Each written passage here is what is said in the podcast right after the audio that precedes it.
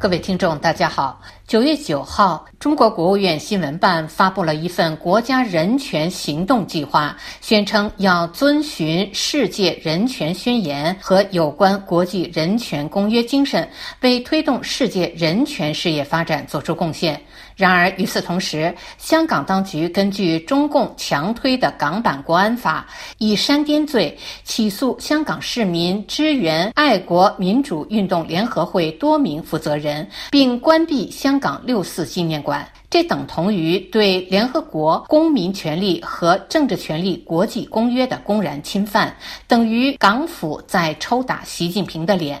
网友横眉发帖说。中共以为消灭了香港所有不同声音和社会团体后，便可以安心享用这只金额下的蛋了，真是白日做梦。没有言论自由、思想自由的香港，只能是个臭港。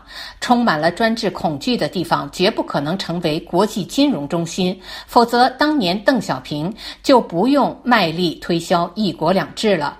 没有了这个金融中心后，中共等同于自行关闭了国际。通道。近期，中共打出“共同富裕”的旗号，以监管为名，重拳整肃民营企业的一系列动作受到国际社会严重关注，造成国际资本恐慌。过去一周，毛左李光满炮轰大资本的文章被各大党媒转发，国际舆论哗然，影响恶劣。随后出现政府出面频频发声力挺民营经济的场面。九月六号，中国副总理刘鹤在中国国际数字经济博览会开幕式上致辞，强调支持民营经济的方针政策没有改变。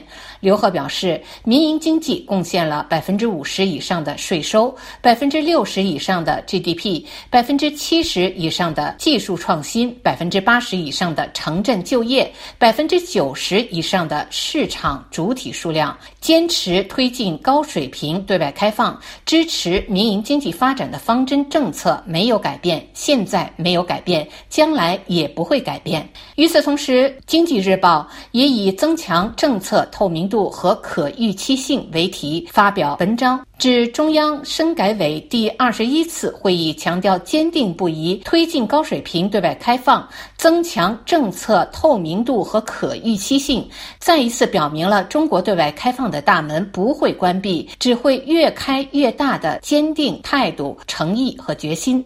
然而，从网民的反馈来看，人们对党政不分、权力僭越、行政干预、运动式、政令式，总之，习近平式国家治理模式深表怀疑。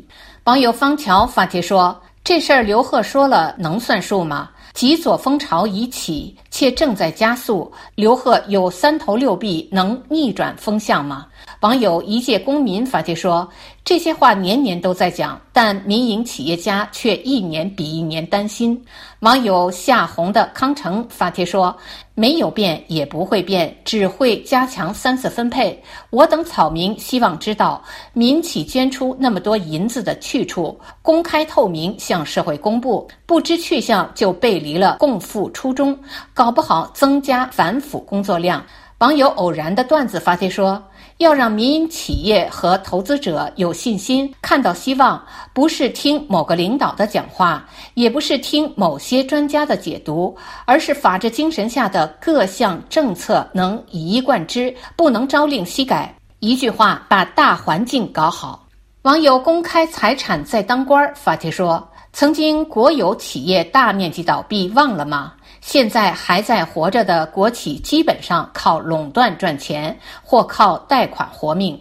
网友曲子辉发帖说：“金融开放需法在天上，金融系统开放是一个系统工程，金融市场主体皆为国有，即便上市也是党委领导。这些国有金融机构十分脆弱，外企仍在撤离。”外资金融机构迈进大门，却不敢大手笔投资。金融市场首要和最重要的是法在党上。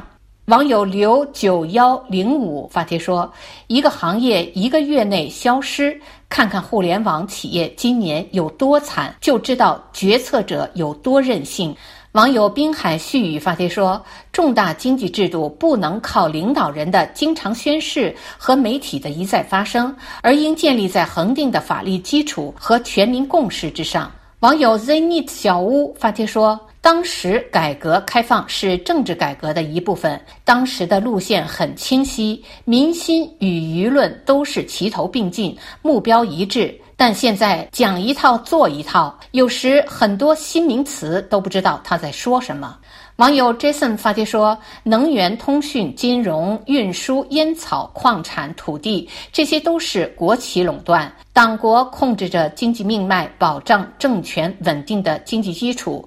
至于民营经济。”需要是无奈，消灭是使命。任何其他经济组织或者所有者，只要构成威胁，都没有好下场。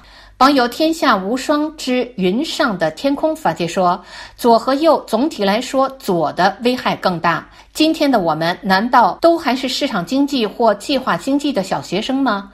难道还是那个在摸着石头过河的初级改革者吗？全民的经济建设思想，难道没有半点进步吗？”